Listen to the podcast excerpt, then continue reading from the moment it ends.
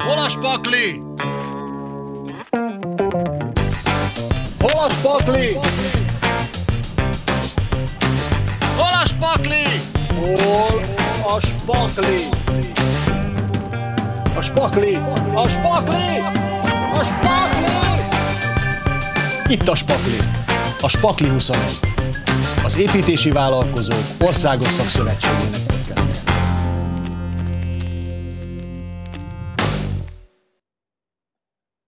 Nagy érdeklődés mellett lezajlott 2023. november 23-án az EVOS országos építőipari konferenciája. A címe az új világ küszöbén. Az építésgazdaság távlatai 2023, 2030, 2050. A mai Spakli 21-ben a konferencia első részéből idézünk részleteket. Elsőként az Évosz elnökének, Koi Lászlónak a megnyitó beszédéből idézünk. Abból indulunk ki, ami az egész építésgazdasági értéklánc, és ennek a lényege, hogy a megrendelővel kezdődik. Tehát mi azt szeretnénk, hogyha generálni tudnánk a megrendelő igényét, és nem kulogni utána és követni, ami jelenleg van. És bizony, a kullogásban 148 ezer vállalkozásnak a nagy többsége ilyen megrendelőnek kell, hogy a partnere legyen. És ki tudná jobban a megrendelőt inspirálni, és megmondani neki, hogy mi az új, mi a trendi, mi a fenntartható, milyen a jó előkészített, hanem maga a szakma, és a szakmának a legjobbjai, és gyakorlatilag ez nekünk a felelősségünk, és a mai rendezvény erről szól, hogy a legjobbakat szeretnénk magunkkal hívni ebbe, ebbe a történetbe. Nyilván ez nem megy egyszerűen, olyan sokszor mondtuk, hogy hatékonyság és versenyképesség. Az elmúlt évek, most itt magunkban vagyunk, a vállalkozások nagy többségét elkényelmesítette. A sok munka mentén, a sok munkához mérten lényegesen kevesebb beruházás volt, lényegesen kevesebb új trendi építési termék, szervezési mód, technológia, hagyna folytassam, mint ami kellene ahhoz, hogy hatékonyabbak és versenyképesebbek legyünk. Gondolják csak el, most nem teszem fel a kérdést, de az elmúlt három évben ki mennyi új anyagot, technológiát, megoldást, szervezést vitt végbe a saját cégénél, tisztelettel mindig a legjobbaknak, akik ezt megteszik. Pontosan ezért a hatékonysági kérdésben nekik nagyobb is a felelősségük, mert, mert a legjobbak tudják a többieket magukkal húzni, és a rendezvény arról kell, hogy szóljon, hogy akarjuk a többieket is húzni magunkkal. Most amiről én beszélek, nyilvánvalóan, hogy ehhez kell egy látásmód, többen képviseljük már, és örülök neki, hogy az évoszban ott vannak azok a sikeres, közepes és nagy vállalkozások, akik képviselik azt a látásmódot, hogy értéklánc szemléletre van szükség. Megint tisztelet a kivételnek, de összességében egy vállalkozás nem tud hatékonyabb lenni, hogyha a környezete nem az. Ha a környezete ebbe visszahúzza.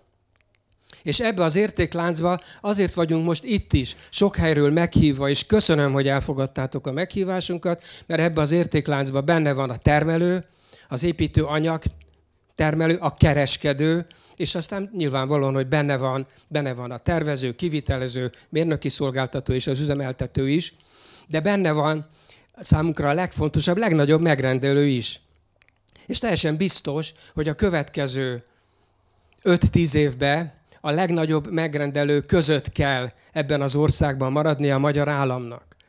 Például, ha nem akarjuk elveszíteni azt a gazdaság földrajzi komparatív elényünket, amit az Európa közepén megvan, villámgyorsan az infrastruktúrát és a logisztikát sokkal nagyobb mértékben kell terveznünk, előkészíteni és megvalósítani, mint ahogy az jelenleg történik.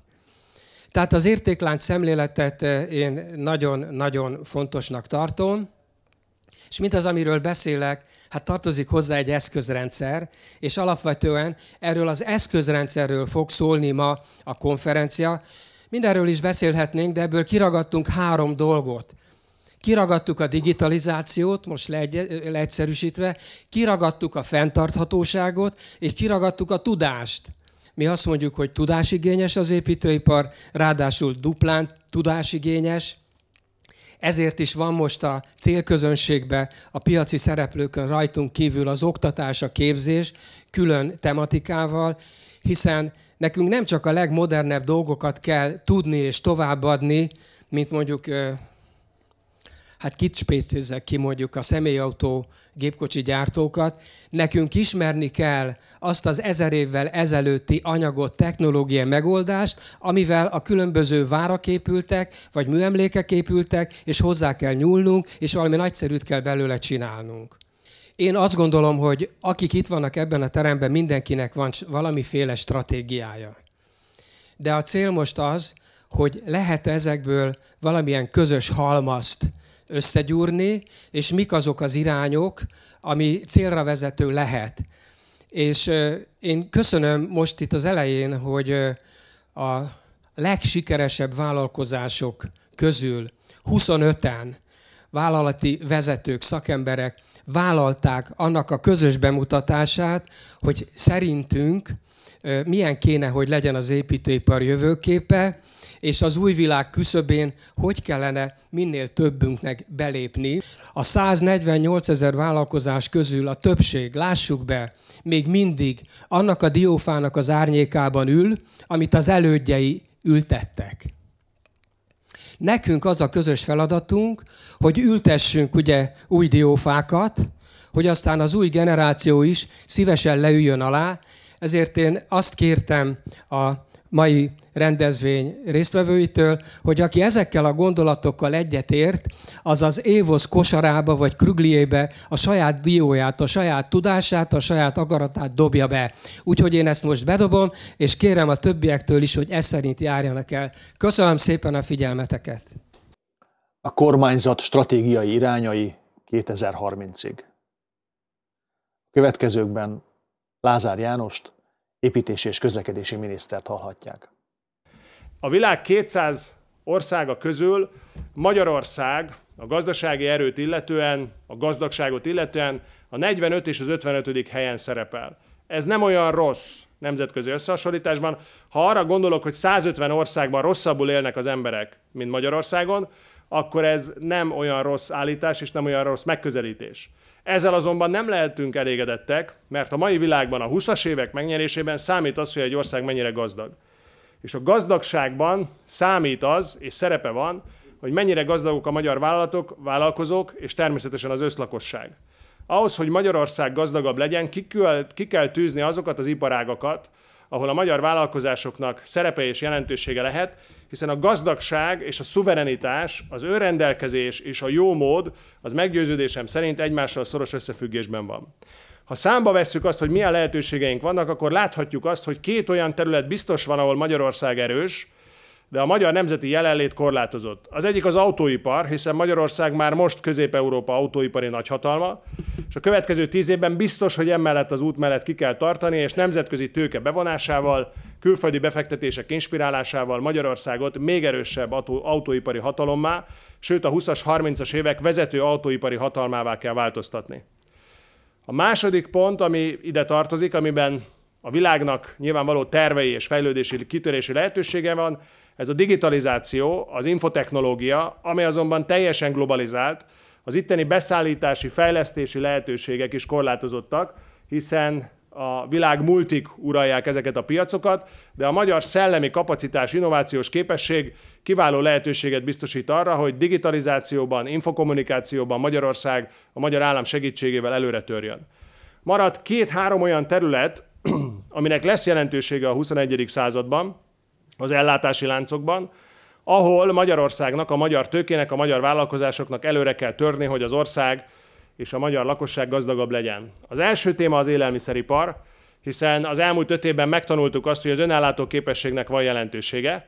Megmagyarázhatatlan, hogy mi, aki 10 millió ember ellátására vagyunk képesek, és 20 millió ember tudnánk ellátni, még önmagunk ellátását sem biztosítjuk. Ma Magyarország nem látja el élelmiszerrel saját magát, úgyhogy közben 20 milliót is képes lenne a természeti adottságok alapján ellátni. Ez az öngyilkossággal fölérő gondolat, lemondunk egy hatalmas lehetőségről. Ebben biztos, hogy van fejlődési potenciál, a kormánynak minden élelmiszeri beruházást kell támogatnia, ezért lett a vidékfejlesztési támogatási alap 8000 milliárd forint.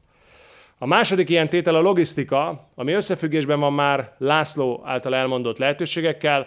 Magyarország a háború következtében fontos helyre került természetföldrajzilag, újra fölértékelődött Magyarország geopolitikai helyzete, Magyarországnak nem kompországnak, hanem hídországnak kell lennie kelet és nyugat között. Magyarország az a szűk keresztmetszet, amelyen keresztül Kelet-Európa, Dél-Kelet-Európa, Dél-Európa eljuthat Nyugat-Európába. A mi vállalt célkitűzésünk az, hogy egy logisztikai iparág, logisztikai ágazat épüljön föl Budapesten és a nagyvárosokon körül, ami részben összefüggésben van azzal, hogy Magyarországnak kell az áru áteresztő képességével rendelkezni, másrésztről pedig a személyek áteresztő képességével. Rajtunk keresztül vezessen a Balkán útvonala nyugatra, mi legyünk a Balkán nyugati kapuja, ugyanúgy, ahogy voltunk 1914 előtt, és ez adjon lehetőséget magyar vállalkozásoknak és gazdasági szereplőknek. Ez jelent politikai, gazdasági, hatalmi és természetesen logisztikai együttműködést is a tőlünk délre, délkeletre lévő országokkal. Ugye nekünk, a fideszesek fejé, nekünk fideszeseknek a fejében egy világosan leírható és egyszerű kép van arról, hogy milyen legyen a világ és ebben a világban milyen szerepe legyen Magyarországnak. Ugye mi azt mondjuk, hogy a Kárpátoktól északra Lengyelország dominálja a régiót, és a Kárpátoktól délre pedig Magyarországnak és Budapestnek kell a régiót dominálni. Tehát a nyugatra vezető útvonalak jelentsenek azok fizikai útvonalakat, árukereskedelmi útvonalakat, vagy szellemi, intellektuális útvonalakat, azoknak Budapesten kell keresztül vezetnie, és ennek a hasznát Magyarországnak, ennek a vámát Magyarországnak be kell szednie. Ezért aztán a gyorsforgalmi úthálózatfejlesztés, vasúti fejlesztés, az áru teher átviteli képesség növelése, a személyforgalom kapacitás bővítése mindenféleképpen nemzetgazdasági célkitűzés. Ebben van helye szerepe magyar vállalkozásoknak, és a logisztikában is óriási szerep és hely van, legyen szó szárazföldi vagy légi közlekedésről. És a következő pont az maga az építőipar, ami magyar kézben van jelentős mértékben. Még van mit rajta javítani, erről majd néhány mondatot szeretnék mondani, de biztos, hogy egy olyan országban, ahol még az országnak fejlődnie kell, hogy az európai átlagot elérje, ahol vannak ambíciózus gazdaságpolitikai célkitűzések, hogy nagyobbak, erősebbek és gazdagabbak legyünk, ott az építőiparnak van jövője. Ehhez természetesen több mindenre is szükség van, amire László eh, házon belülről célzott, hogy nem elég magyarnak lenni, jónak is kell lenni, ezt egy fontos gondolatnak tartom. Nem elég magyarnak lenni, jónak is kell lenni, ami azt jelenti, hogy hatékonynak, versenyképesnek kell lenni, és a piacon olyannak, aki megáll a saját lábán is. 13 év után vannak szép eredményeink, hiszen a legnagyobb 10 építőipari vállalkozásból 7 már magyar vállalkozás. És a 150 ezer, 148 ezer építőipari vállalkozás döntő mértékben magyar vállalkozás, tehát amit Magyarországon elköltenek és építőipari vállalatok építenek belőle, az nagy részt magyar építési vállalkozókhoz vándorol. Azonban kisebb részt e, gyarapszanak belőle azok, akik építőanyagot állítanak elő, hiszen a magyarországi építkezéseken felhasznált építőanyagok legalább 50%-a import, sőt, a felhasznált építőanyag, ha hozzászámítom a külföldi vállalatok által Magyarországon előállított építőanyagokat, akkor összességben 80%-nyi mértékben kerül külföldre. Tehát amit elköltünk építkezésekre, annak az építőanyag lába 80%-ban másokat gazdagít. Az én legfontosabb miniszteri célkitűzésem, hogy magyarok munkájából magyarok haszna legyen. Ami azt jelenti, hogy igenis patrióta politikára van szükség, ami egyben meritokratikus is, azaz védi a nemzeti érdeket, de a minőséget és a hatékonyságot is fontosnak tartja. Ennek érdekében azt tudom mondani, hogy a külföldi építőipari kapacitásnak és a külföldi építőanyaggyártó kapacitásnak eh, nem sok helye van Magyarországon. Én azt gondolom, hogy az a legjobb, hogyha ezt a területet visszafoglaljuk, tehát igenis Magyarországnak, a magyar kormány támogatásával a magyar építőipari vállalkozóknak vissza kell foglalni az építés gazdaság és az építőipari vállalatok területét. Az én tárcámnak meghirdetett célkitűzése, hogy az állami beruházásokat magyar vállalkozások, sőt, helyi vállalkozások valósítsák meg. Ebnek érdekében hoztuk létre az állami beruházási törvényt, ami számos változást generál majd.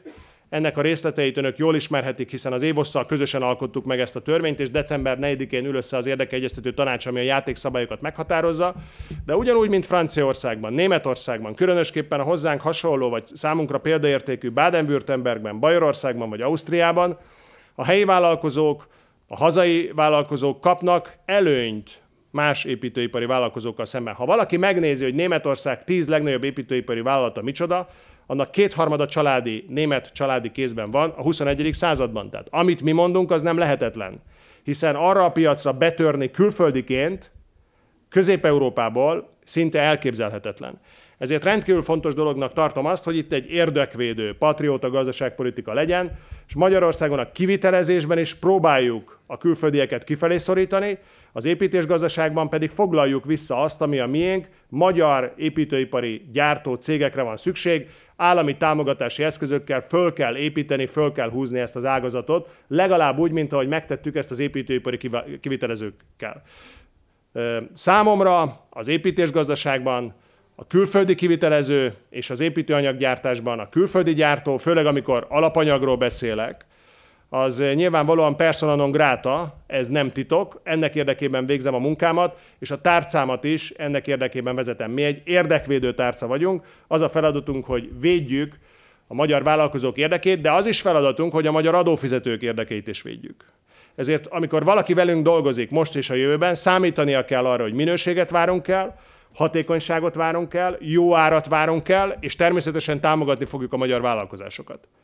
De az adófizetők érdekében nekünk is kell lépéseket kell tenni, tehát az állami beruházások rendjéről szóló törvénynek ez is egy vállalt célkitűzése volt, hogy egy új, átláthatóbb, szabályozottabb, végiggondoltabb, megfontoltabb piac jöjjön létre. Erről ebben a körben már beszéltem az állami beruházásokat illetően, nem ismételném önmagamat, egy teljesen új rendszert építettünk fel arra vonatkozóan, hogy az állami mi módon, mi módon költse el a pénzét, de az teljesen egyértelmű, hogy az én feladatom, a megbízatásom Orbán Viktortól az, hogy a magyar vállalkozások érdekvédője és szálláscsinálója legyek. És ehhez olyan eszközöket is igénybe kell venni, ami korábban nem volt ránk jellemző, de 32 év után ez az ország nem az, ami volt.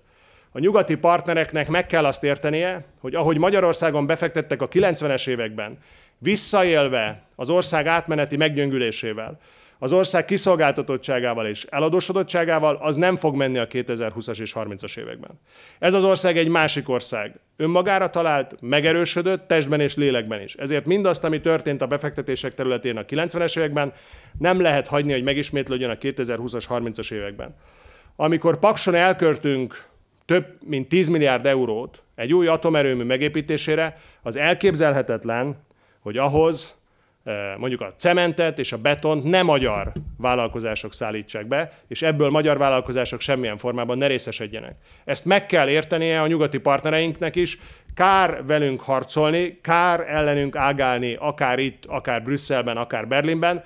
Egyszerűbb, hogyha leteszik a lantot, és felajánlják az üzletrészeiket magyar vállalkozások vagy az állam számára megvásárlásra. Ugye miután csak Magyarországot vádolják politikai korrupcióval, ezért az semmiféleképpen nem tekinthető korrupciónak, amikor a Heidelberg Cement vagy a Lidl a Spiegelben megjelentett egy Magyarországot lejárató cikket, az nem korrupció, félreértés ne essék, csak tisztázzuk az együttműködés kereteit. Az nem a politikai korrupcióba tartozik, amikor a Lidl tulajdonosai vagy a Heidelberg tulajdonosai megrendelnek a német sajtóban Magyarországot napi szinten gyalázó és lejárató cikkeket, az nem a politikai korrupció, hanem az érdekvédelem körébe tartozik. Ugyanígy van ez nálunk is, hogyha külföldi vállalatokat arra biztatunk, hogy adják el a részvényeiket, az nem a korrupció kategóriába tartozik, hanem az érdekvédelem kategóriába tartozik. Reméljük, hogy ezt a partnereink itthon és külföldön is meg fogják érteni. Egy új törvény is a szabályozás keretében a parlament asztalán van, és december 12-én kerül elfogadásra. Ez a magyar építészetről szóló törvény, ami már egy általános szabály, nem azt határozza meg csak, hogy az állam hogy építkezzen, hanem hogy mindenki hogy építkezzen Magyarországon.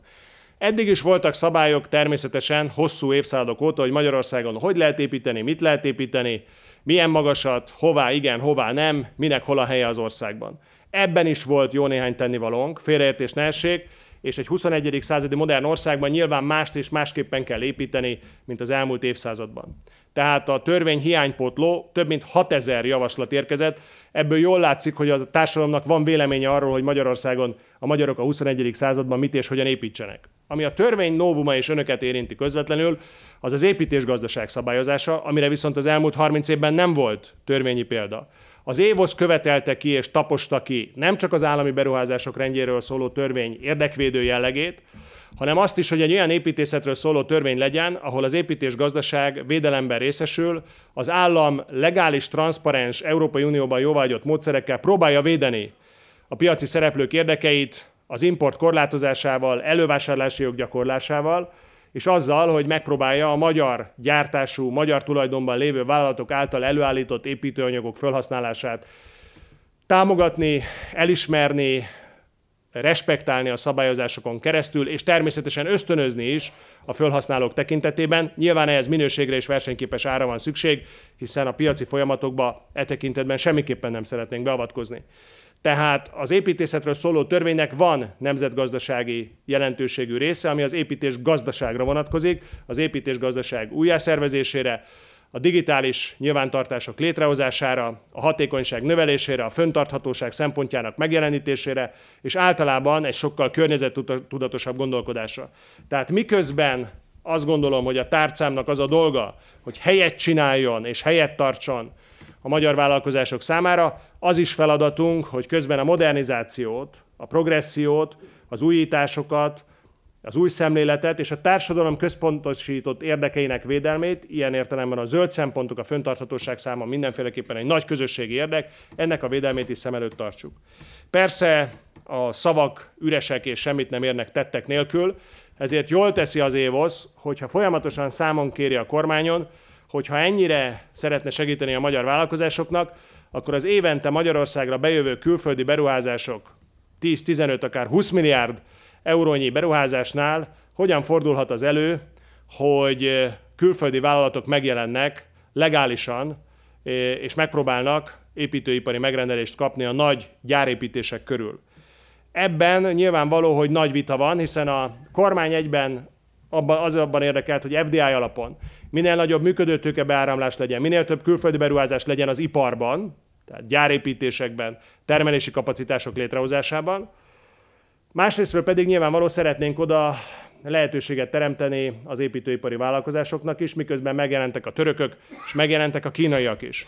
Csak akkor tudok az évosznak segíteni, csak akkor tudok az építőiparosoknak segíteni, hogyha minél hangosabbak, minél keményebbek és minél határozottabbak, hiszen nekem kormányon belül is érdekeket kell védenem, más érdekekkel kell ütköznöm, akkor lesz erős az építési miniszter, hogyha az építési vállalkozók úgy tekintenek rá, mint hogy az ő miniszterük, segítik, támogatják, sőt, biztatják, rugdossák, hogy lefordítsam magyarul, és folyamatosan jelzik azt, hogy igenis az asztalra kell csapni, és a magyar vállalkozásoknak a magyar állami támogatásért cserébe, amit a beruházók kapnak, helyet és lehetőséget kell teremteni a külföldi beruházások, külföldi gyárépítések tekintetében is. Én ebben partner vagyok, és a kormány számos tagjának a segítségére és támogatására számíthatnak az építőiparosok. Mint ahogy arra is, hogy az állami infrastruktúrás beruházásokat újra kell indítani, tehát arra a kérdésre, hogy hogy lesz több munka, egyrésztről a külföldi gyárak Magyarország építésénél helyet kell csinálni az építési vállalkozásoknál, a lakásépítést újra kell indítani a családi otthonteremtési kedvezmények fölerősítésével és fölgyorsításával a nagy állami infrastruktúrás beruházásokat újra kell kezdeni a 2024-25-ös esztendőben, és a vállalatok támogatását is meg kell indítani vidékfejlesztési és gazdaságfejlesztési oldalon, hogy minél több gazdaság élénkítő beruházás legyen a vállalati szektorban is. Tehát a lakossági szektorban lakásépítés, az állami szektorban nagy infrastruktúraépítések, elsősorban hálózatos infrastruktúra, út és vasút, a vállalati szektorban minél több gyárfejlesztés, a hatékonyság növelés érdekében. Ez jelenthet piacot Magyarországon a 25-26-os esztendőben az építés gazdaságnak, építőiparnak, amely stratégiai szövetségese a magyar kormánynak. Köszönöm a segítséget, köszönöm a támogatást. Így gondolkodik a világ. Ezzel a címmel tartott előadást Tóth Attila, a CZRT elnöke és az EVOS jövőkép stratégiai munkabizottságának elnöke. Ebből hallhatnak most részleteket. Jó szerencsét mindenkinek, tiszteltel köszöntelek titeket. Amiről én most beszélni fogok, az az, hogy így gondolkodik a világ, mert hogy egyébként szükségünk van arra, hogy kitekintsünk, hogy másképp hogyan és miként gondolkoznak, elsősorban a jövő aspektusából. Amikor ezt vizsgáljuk, akkor meg kell nézzük, hogy mit mond a világ, aztán megnézzük azt, hogy mit mond Európa. Európán belül mi az, ami ránk vonatkozik Magyarországra, és mi vonatkozik a mi szakmánkra, ami egyébként egy fontos kérdés. Itt azt szeretném kiemelni egyébként Koi elnök úrnak a mondandójával kapcsolatosan, hogy amikor mi az iparágról beszélünk, akkor az értéklánc minden szereplőjét értjük ez alatt, és ez egy nagyon fontos dolog. Tehát itt most arról is szó van, hogy felszámolva a silósodásokat, együtt kell gondolkozzunk, kivitelezők, tervezők, mérnökszolgáltatók, gyártók, anyagosok, építőanyagosok, és az oktatás fontos szereplői, beleértve a kutatást is. Tehát az egyik kérdésünk az az, hogy mit üzennek a nemzetközi konferenciák, kiállítások és események, illetve az, hogy mit mond Európában ez a bizonyos Transition Pathway, ami egyébként a, az Európai Uniónak egy stratégiai anyaga, ezt is fel fogom vetíteni, illetve az, hogy hol fogjuk mi elhelyezni magunkat ebben a világban, hol lesz a helyünk ebben a koordinátorrendszerben, és milyen jövőt mutat ez nekünk. Hát először is 2050-re plusz két fokos hőmérséklet növekedés várható, hogyha jelenlegi tendenciák vannak, ami egyébként összességében tragikus. A kibocsátás 50%-áért az öt leggazdagabb légió felel, amiben tennünk kell. 135 trillió amerikai dollár lenne szükséges ahhoz, hogy a másfél fokot tartani tudjuk, ennek a fele se áll rendelkezésre a világban. Ázsia. A dél-kelet-ázsiai régió a világ GDP-jének több mint 50%-át termeli már meg. Ezek az államok komplex fenntarthatósági fejlesztési tervekkel rendelkeznek. Kérdés az, hogy mi hol tartunk, amikor elhelyezzük magunkat majd ebbe a koordinátorrendszerbe. Szingapúr fejlődése egyébként példaértékű, szenzációs volt, bemutattak egy 60 évre visszatekintő lakhatási programot, meg egy zöld programot, hogy hogyan és miként kezelték ők. És a, az egyik kérdés, amit ott látok, hogy hogyan győzzük meg a politikusokat, ezt most nem akarom persze kirészletezni, de két érdekességet azért mondanék belőle. Az egyik az az, hogy át kell lépni azon, hogy négy éves ciklusokat tekintsünk, és nem szabad csak négy évben gondolkozni, nem fog működni. A másik az az, hogy a politikusoknak együtt kell dolgozni a mérnökökkel és az építőiparral. A másik, ami lényeges, ugye az, hogy az építőiparnak és a mérnököknek van az elsődleges szerepe abban, hogy meg tudjuk állítani a nem jó folyamatokat. És a harmadik az pedig egy, azt kell mondjam, hogy személyes benyomás. Tehát a világ építőipara, illetve illetve mérnöki társadalmai elképesztő módon széthúznak. Tehát a tetején óriási fejlesztőképesség és fejlesztőkészség van, az alján pedig semmi. És egyre nő, ahogy haladunk előre az időben, és hogy látjuk konferenciáról konferencia, egyre nő ez a gap. Egyre jobban széthúzódik ez a mezőny. És nekünk meg az a feladatunk, hogy az első 10%-ban kell lenni. Mert ez lesz a fennmaradásunknak az egyik záloga. Azonnali feladatunk a fenntartatóság kezelése, menjünk elébe a digitalizáció technológiai fejlesztéseknek, állítsuk helyre az ellenálló képességünket, mert szétesett, építsük be a tevékenységünkbe ezeket a kérdésköröket. És akkor tulajdonképpen az egész előadáshoz csak rezüméként. Egy. Nincs több elvesztegethető idő. Nincs. Elfogyott. Figyeljük a világ jelenségeit, elébe kell mennünk a változásoknak, közös stratégia kell, és együttműködnünk kell, együtt kell. Építőiparunknak a világ felső 10%-ában kell lennie, és ami, ami fontos, ugye három gyerekképet tettem oda. Ti is úgy vagytok biztosan, hogy vannak gyerekeitek, vannak unokáitok. Azokra kell gondoljunk, mert a jövő generációja az, ami fontos. Köszönöm szépen. És legvégül Koi László, az Évosz elnökének konferenciát bezáró gondolataiból idézünk. Kedves kollégák, a zárszónak a lényege, hogy az Országos Építőipari Konferencia ezévi témáját nem lehet lezárni. Tehát ugye elkezdtünk valamit, köszönet annak a 25 kollégának, aki különböző évoszos cégek szakembereként vállalta nem csak az előadását, hanem az összhang megteremtését is. Azért ebben az egész munkában három hónapos együttlét van benne, és próbáltuk a legjobb formát hozni eh, annak érdekében, hogy mutassuk, hogy vannak olyan vállalkozások, akik azért a magyar építés gazdaság új világjának a küszöbén már átléptek.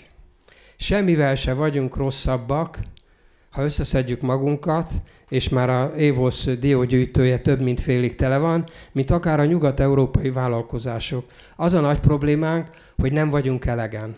Kevesen vagyunk, és a mai konferenciával egyrészt kedvet, odafigyelést, és együttműködési ambíciót szerettünk volna kelteni bennetek, a többiekbe, hogy velünk együtt gyertek át ezen a bizonyos küszöbön, mert aki nem jön át, az gyakorlatilag továbbra is ott marad az apáink által ültetett diófa árnyékába. Arra szeretnék mindenkit biztatni, hogyha az Évosz ilyen vagy ehhez hasonló témákban hív benneteket, gyertek el, illetve megvannak azok a munkacsoportjaink, többek között ezeknek a kollégáknak a vezetésével, amik a háttérben az Évoszba folyamatosan működnek. Tehát megéri odafigyelni az Évoszra.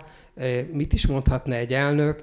E, azt kívánom itt a hála adás napján, hogy együtt legyünk hálásak azért, hogy volt elég türelmünk, és megpróbálunk együttműködni. Köszönöm szépen a figyelmet, a konferenciát kis késéssel bezárom.